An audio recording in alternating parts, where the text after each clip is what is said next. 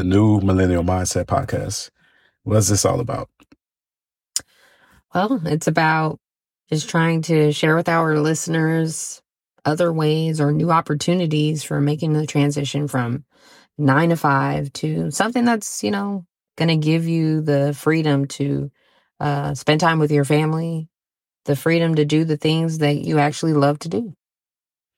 I know with me, with the pandemic and everything, um, I was able and blessed to work remotely. And I was able to spend more time with my family. And mm-hmm. that ultimately meant the world to me. Mm-hmm. And I know moving forward as a millennial, I myself am not a millennial. I'm just, you know, got over that. But um, I feel personally that we are all millennials in this uh, 21st century of living, that we can all have multiple opportunities of making money. Um, not just again for ourselves, but for our family, for our children, and for right. our children's children. It's about Absolutely. building generational wealth.